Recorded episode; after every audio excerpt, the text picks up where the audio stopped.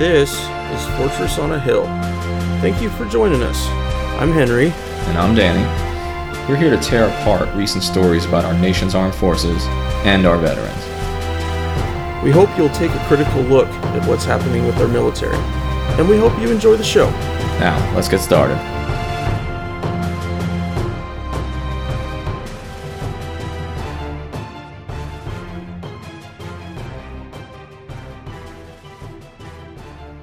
Right, so hey, listeners, uh, we're going to start our headlines today with kind of a, a back-to-back tag team on Africa, uh, the newest theater in our forever war that seems to be spreading to just about every continent on the planet. I think eventually we're going to find quote terrorists to fight in Antarctica at this rate, but uh, we'll start with Africa today. This is kind of an old article, and it's from the Military Times. It's a few weeks old, and and I've I've been meaning to talk about it on the pod, and just other stuff keeps coming up. You know, it's almost impossible uh, not to get caught up in the daily news cycle of Trumpism. Uh, but this is from the Military Times, and it's called uh, "DoD approves danger pay for Niger, Mali, and Cameroon, three countries in uh, Northwest Africa." So uh, we're going to talk more about the Green Berets that were killed months back, uh, the four Green Berets. But while they were serving in Niger, think about this for a second the senators on the Armed Services Committee didn't even realize they were there. America did not even know where Niger was on a map. And those soldiers who died in a major combat operation were not even receiving danger pay. Because as far as the military was concerned, that was not a combat zone. Think about that for a second. We're in so much combat in so many places that we don't even know where we're at war and where we're not. We don't even know how to label it correctly. But have no fear. The Department of Defense, retroactive to June 7th, 2017. I have no idea how, how they came up with that. Uh, retroactive to that date, they are now paying danger pay uh, for all the soldiers and Marines, et cetera, that are uh, either in Niger, Mali, or Cameroon. Which is interesting that they chose those three countries because I didn't even know we had a major military operation happening in Mali or Cameroon. So sometimes this is how you find out in the in the mass secrecy society that we now live in. You have to like read between the lines to figure out what our damn soldiers are doing. And is Mali the next place they're going to die? Cameroon? The DoD seems to think it's a possibility. So anyway, those four soldiers, uh, Staff Sergeant Brian Black, Staff Sergeant Jeremiah Johnson, Sergeant LaDavid Johnson, and Staff Sergeant Dustin Wright. Um, they will all now their families will be able to collect an additional $225 a month for the time retroactively that they spent there which is positive of course. Uh, but i'm concerned about why it took so long. Why not earlier? This is a reactive posture rather than a proactive posture. When it comes to benefits, and I think you agree with this 100%, Henry, when it comes to benefits, the military should be proactive. It should be forward looking and trying to give us if anything, more than we deserve, rather than giving us less and then waiting to fix the problem later. If they knew that there was even the possibility of combat while they were doing the advising mission in Niger, there ought to have been danger pay. Okay, so this gets really interesting though. The the imminent danger pay or IDP uh, is being paid now. But at the same time that they did this, they reduced the amount of hardship duty pay for those three locations down to 100 from 150 a month. So in other words, they're like robbing Peter to pay Paul. They lowered the amount of hardship duty pay by $50 and then they added the 225 for this other pay. So now uh, essentially the soldiers are getting a, you know, an $175 raise rather than uh, a two hundred twenty five dollar raise. It, it's it's such penny pinching. It, it's unbelievable to me that that's the approach we're taking. So what does this tell us? It tells us that the military isn't even sure. It appears which areas of its deployments to seventy percent of the countries in the world are dangerous, which ones uh, are hardship duties. We're so overstretched in the year 2018 that we're having to like reactively figure out where our soldiers are in danger and try to pay them accordingly. And it's um I'll tell you, not to be too dramatic, but this is an indictment of the system and it's an indictment of our foreign policy. Because you know, there are special forces, I believe, from open reporting, that are in some other countries in West Africa and some other countries in North Africa, like Libya. And if they're in Niger, Mali, and Cameroon, who's to say that, you know, we're not going to end up having soldiers in Nigeria, which is nearby, uh, or Algeria, which is nearby? I would like a full list given to Congress and thus the American people by the U.S. military of where we have advisors actively supporting host nation forces that are at war. I want that list. I want that list of every single country where it is possible one of our soldiers may die on an operation, because I want to know where we, what we're doing in the world, and I want those soldiers to be compensated accordingly. And we can't wait until the next time. We can't wait till three soldiers get killed in Libya to decide that well Libya deserves danger pay or hardship pay. We need to be ahead of this. And uh, I don't think we should be in most of these places, but if we're gonna be, let's take care of the soldiers. I don't know. What do you think about that? Well, uh, my last time getting danger pay, we were for the 15 months on my last tour. I remember that they were able to get us out of country just in enough time that we didn't get the extra thousand dollars for the 15th right. month. And yeah. overhearing NCOs discussing it is that that was always the plan, is that they go out of their way to try to deny troops this money, even when the rules are more liberal their actual enforcement is is very very conservative in the end. They don't get to to those people as much now. I would I would assume that by them saying if, if, if they had done it from June 2017, that would have been their indictment that yes, these guys are taking fire. And so they would rather not pay these guys and have us be more completely in the dark about it, then appropriately pay them and expose their operations there. And we're not talking about exposing them to any danger. We're talking about to the media. Any bullshit they want to bring up about, like, no, it's confidential, it's national security, we can't discuss it. Like you just said, there's even one single soldier in Mali, Chad, Nigeria, any of these places. So, um, but yeah, that's that's the way that they work the system, especially when it comes to pay.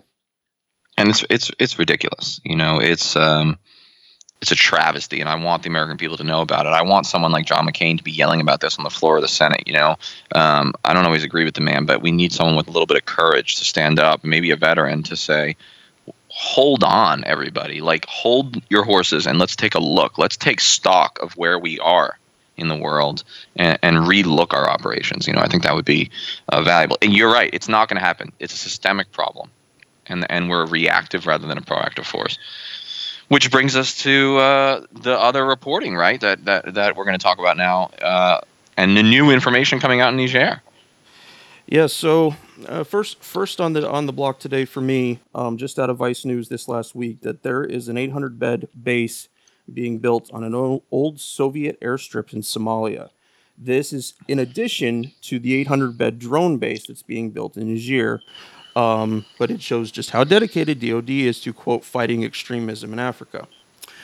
Um, from the article, the buildup coincides with an aggressive escalation by U.S. forces in their fight against Al Qaeda linked Shabab. U.S. Africa Command, known as AFRICOM, now has more than 500 military personnel in Somalia. Um, according to a spokeswoman, a dramatic increase over 2016 when AFRICOM only acknowledged 50 troops on the ground there. And since January 2017, U.S. forces have conducted at least 48 strikes in Somalia, compared to 14 in 2016 and 11 in 2015. Um, Baledogle, I think is the name of the base. Uh, the access to it is very highly restricted, but American contractors and Somali, Somali security officials with knowledge of the project told Vice News that the work began last June.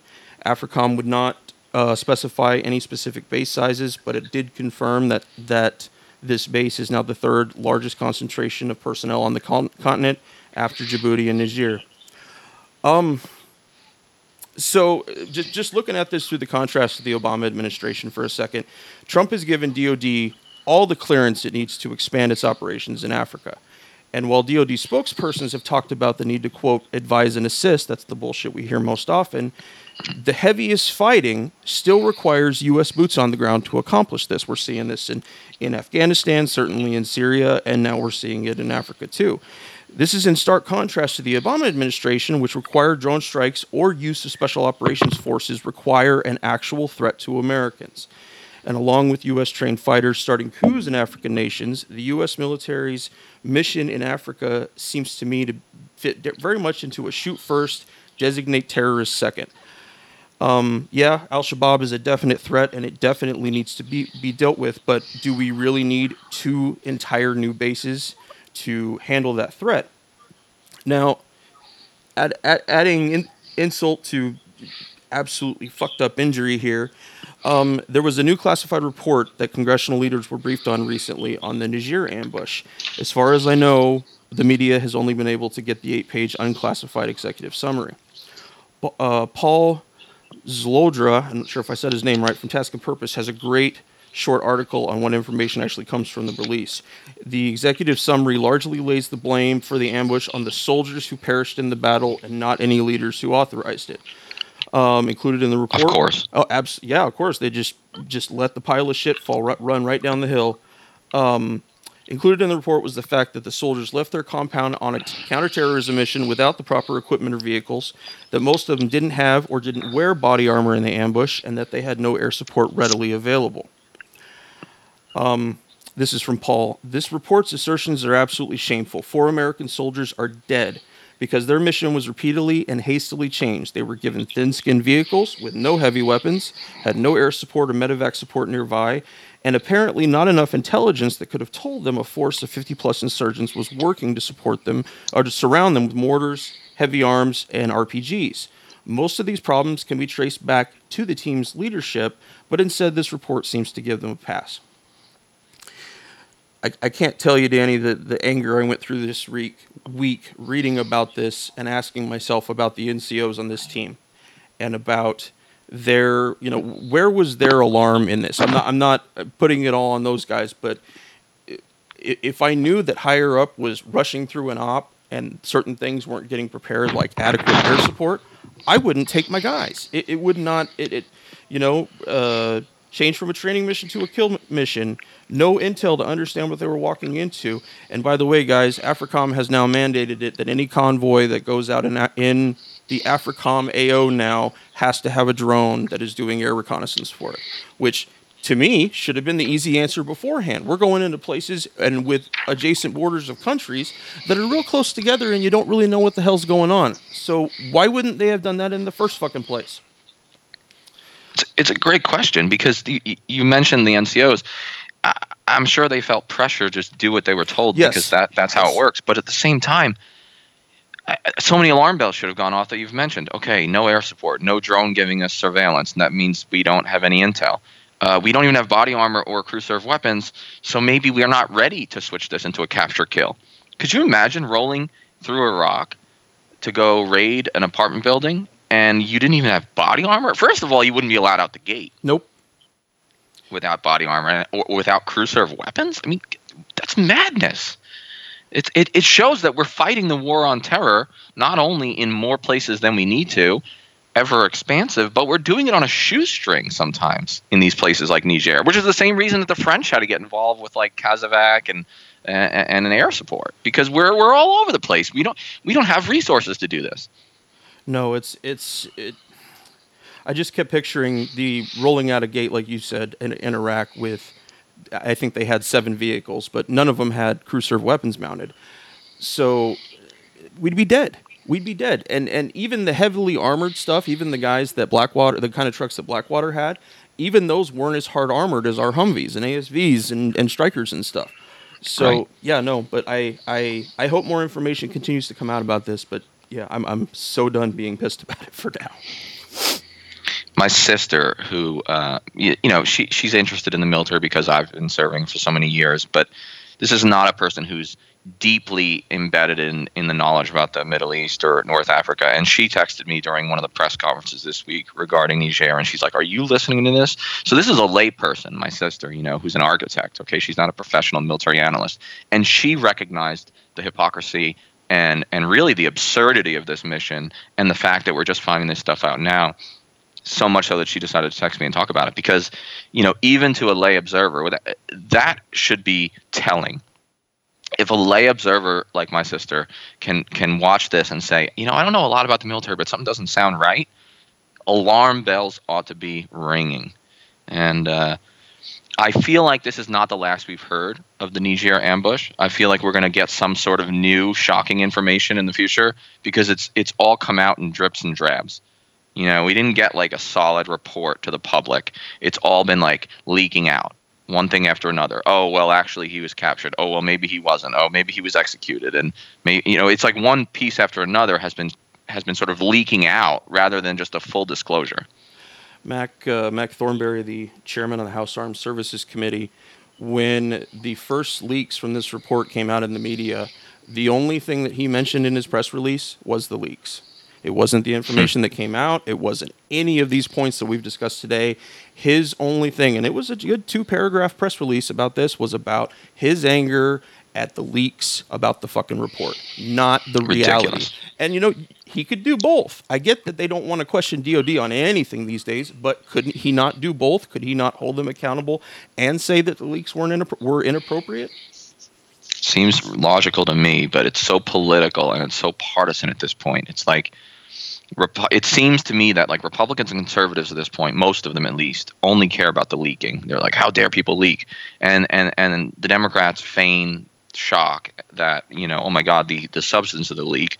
But even the Democrats aren't really engaged. They don't know what's going on until after it happens. So it's like there's no congressional oversight. There's you know, part of the reason we have a Congress is to, is to hold the executive accountable and to provide oversight of military operations, foreign policy, et cetera.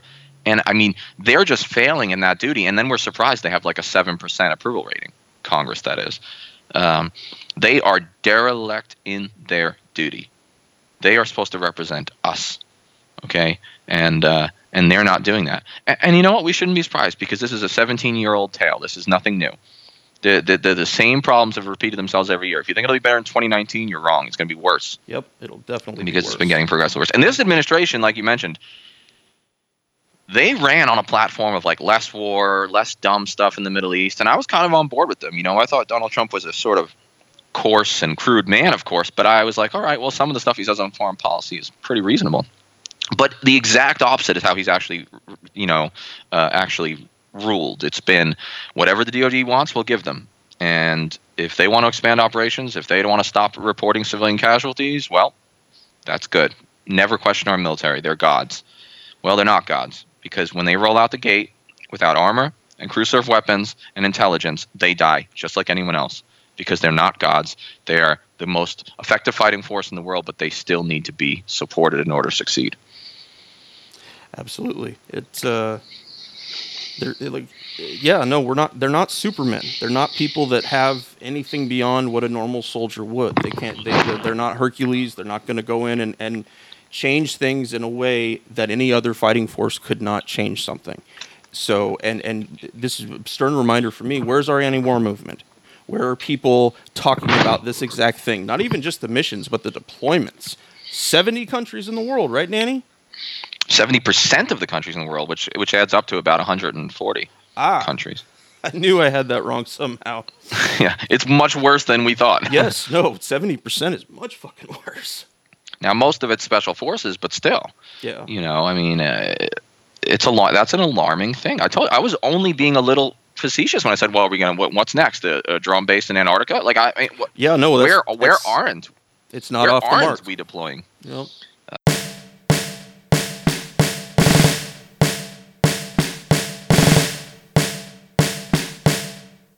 Um, you know, and so you mentioned like, where's the anti-war movement, which kind of rolls me into my next article, which is also from the Military Times. It's also a couple weeks old, and I've been meaning to fit it in.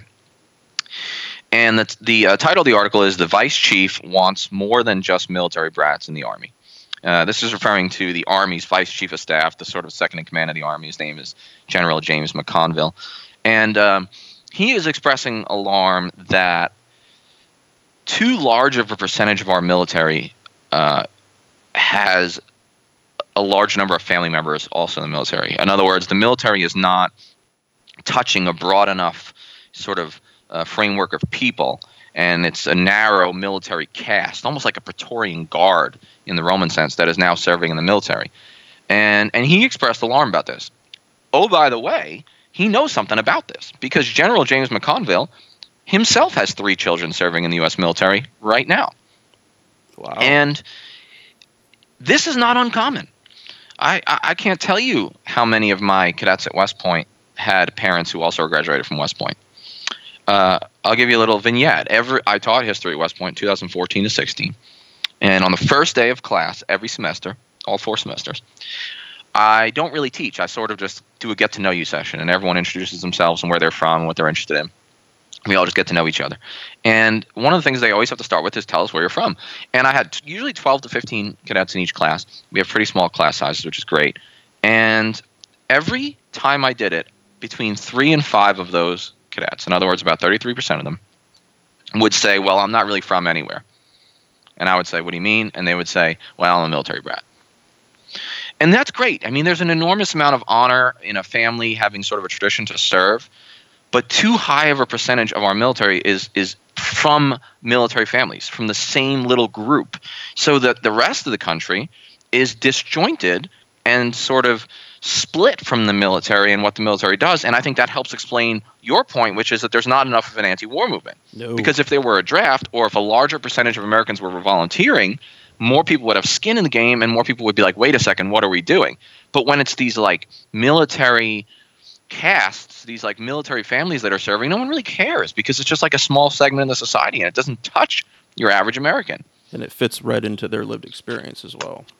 Absolutely you know mcconville came up with some stats i mean get this right now 79% of the people that join the army have a family member that served in the military how do you not become isolated from the rest of society when 79% of your enlistees are from military families? That's an enormous number. Now, I understand some of those are like grandfathers who were in Vietnam and, you know, during the draft time, but that is still, it's the highest it's ever been, to my knowledge. The quote that, uh, that you know General McConville had was really excellent. He said, "quote We don't want to be a family business or a military business because we want to give everyone the opportunity to serve. In other words, it's unhealthy for the republic, small r, republic, when a military caste begins to fight. When you so professionalize your force that it no longer reflects the society society that's supposed to be protecting. This happened in Rome." Rome started having a military caste, and then it started relying on essentially mercenary professionals to fight in its armies. And what they found out was Roman society became ever more sort of corrupt and uh, narcissistic and, and, and not invested in its own defense. And sooner or later, the, bound, the borders started kind of falling to the barbarians. And that's not the only reason it happened, but it helps explain the fall of the Roman Empire. And I, I fear that we're in the, a very similar situation today.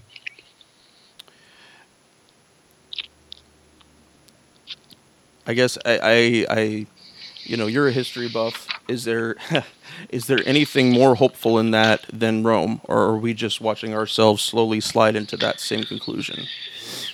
I think if there's if there's any hope, you know, obviously technology keeps us a step above the quote barbarians, whatever those are these days. I think most people would think a barbarian is just a Muslim or a vaguely Arab person. Yeah. Um, but yeah, you know, technology and social media and the and the ability to, to to spread information should be helping us. It should be helping people like you and I to kind of ring, you know, ring the alarm and get our message out. But unfortunately, one of the problems with social media and technology is that the everything's so saturated and inundated with articles and stuff to read that people can't figure out what's what's valuable and what's trash you know what's fake news and what's conspiratorial and what's real news and so you know i'm not even i, I don't know what to be hopeful about. I'm sort of a, i have a dark view of a lot of this admittedly.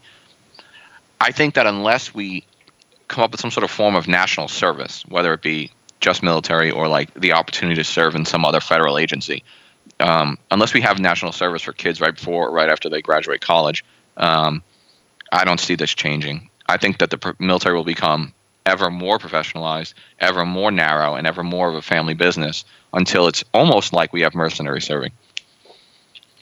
And you know what it's like on a military base, the the culture that is created and the like you said about those NCOs in, in Niger about wanting to say yes. And so you find that the underlings, this is the life the life they lived the entire time. So why would they not continue to push more combat, more operations, further and further and further in if there's nothing at all in their life period both before military and after to contrast that Yeah, I mean, it's a really great point that you're, you're sort of making. I mean, do you do you think that those Green Berets in Niger, we can't get inside their heads.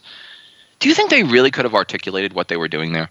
Do you think they could have really articulated how their mission fit into the broader strategic framework in the United States? Like, could they have articulated how what they were doing that day made America safer? I, I, I tend to think they would have been at a loss of words. And I think they would you would have heard a lot of stuff like this. We've all heard this, right? You would have heard, well, I'm here for my men to protect my people. Yep. Well, I'm here to complete the mission. Well, I'm here to do whatever my command says. Like I'm here for my brothers on my left and right. But that's not sufficient. Those are platitudes. Those are things we tell ourselves in order to get through the day That's right. and get through the danger. We owe our soldiers more of an understanding of what the hell are they doing. Cameroon is on that list of countries where you get danger pay now. What the fuck are we doing in Cameroon and how does it make New York City safer? Someone needs to articulate that to me. The president owes that to us. The congressmen owe it to us to ask some tough questions and say, someone tell me how Mali fits into the security of Milwaukee. Yep. We are owed that. We're not getting it. And part of the reason we're not getting it is because people are not worried about the military because the military is just this tiny little fraction, half of a percent of Americans who they serve and then their kids serve and then their nephews serve and it goes on and on and on until it's almost like a mercenary force. And that's not taking anything away from the bravery of the soldiers fighting, but it no longer reflects America. It just doesn't. And that's dangerous for a republic. It also doesn't uh, keep in mind the two and a half contractors that usually come with every deployed service member, who, in some circles or in some missions, they are mercenaries essentially. Precisely. they're precisely mercenaries by the by the definition, right? Yep. Um, and you're right, two and a half contractors for every American soldier. Uh, it's wild. And then you got these lunatics running around like erik Prince, who is, I believe, Betsy DeVos, the education secretary's brother, which Yeah. is just fucking wild. But, you know, this guy's running around saying, you know, he used to run Blackwater. They've basically just renamed themselves like three or four times. But he's running around saying, like, yeah, send us to Afghanistan. We'll, we'll police Afghanistan. Like, in other words, pull the army out and send in just mercenaries. I mean, that's that's how far through the fucking looking glass we are now Yeah. and and people are considering this seriously. I mean, I don't know that it's going to happen, but the fact that it's even it's not laughed out of the public sphere, the fact that it's not a, a joke is scary. That people are considering this. The fact that we need two and a half contractors to do our job is itself an indictment of the system.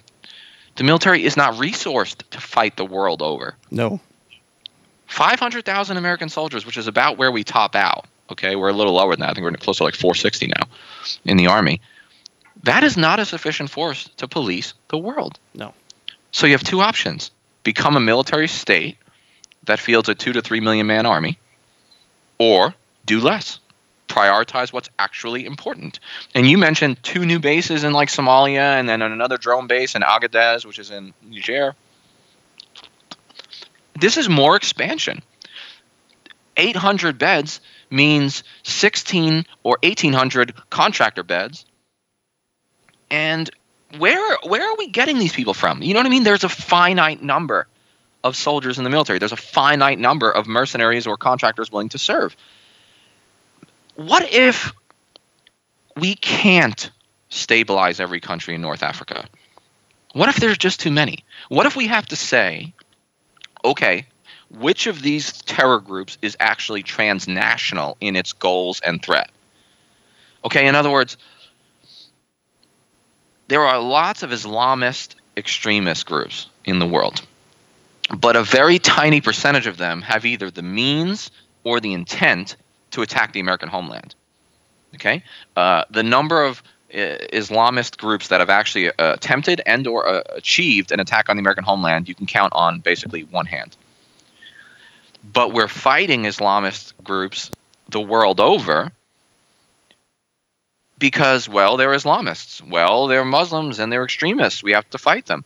But, you know, not every farmer with a gun who wants to put Sharia in as the law has the intent or the capacity to attack Florida. You know, it's it, we have to prioritize, and right now we're not. Right now, it's we're just throwing everything at the wall and seeing what sticks, and uh, and and Americans will continue to die for nothing if we keep doing that. Americans will continue to die for things that are not important enough. It is not sufficient to die for your brothers.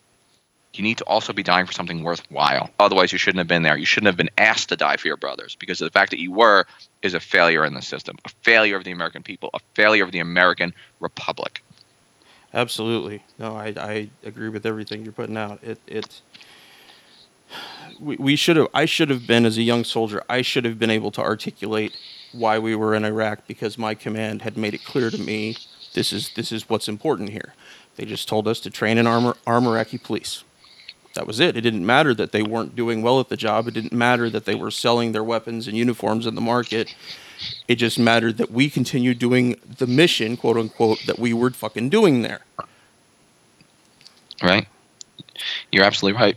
I remember military police that we used to work with who, you know, would do what you're describing, you know, and just kind of drive around from police station to police station all day, checking on their checking on the people they were training and like they were on the road for like six or eight hours a day and every minute they were on that road they were in massive danger of IED strike and it was just I used to wonder man how do these guys do it? You know most Americans think they think infantry they think cavalry they think you know maybe armor as like the combat forces and they didn't realize that like military police were in at least as much or more danger as those people just because they were on the road all day checking on these pieces of shit largely that we were trying to make in our own image and it was just not going to happen.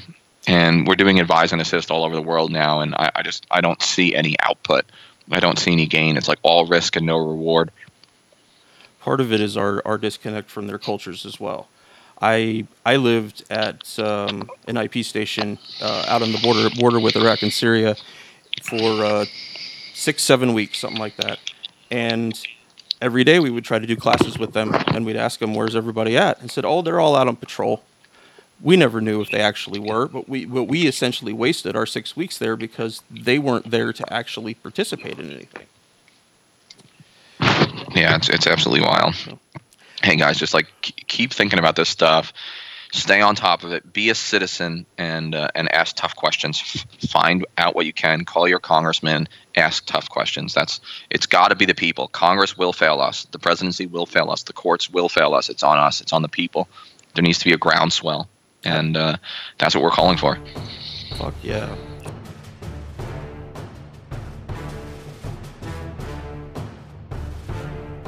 Thank you for joining us today. Please come join the conversation at www.fortressonahill.com. You can also find us on Twitter at Fortress on a Hill or on Facebook at www.facebook.com forward slash Fortress on a Hill. We want to hear from our listeners about the topics and issues pertinent to America's military and veteran communities. And last but certainly not least, analyze your news and its sources very closely. Verify everything you read. And remember that no one, no matter how powerful, are above criticism, especially those with the power to send others into harm's way. We'll see you next time.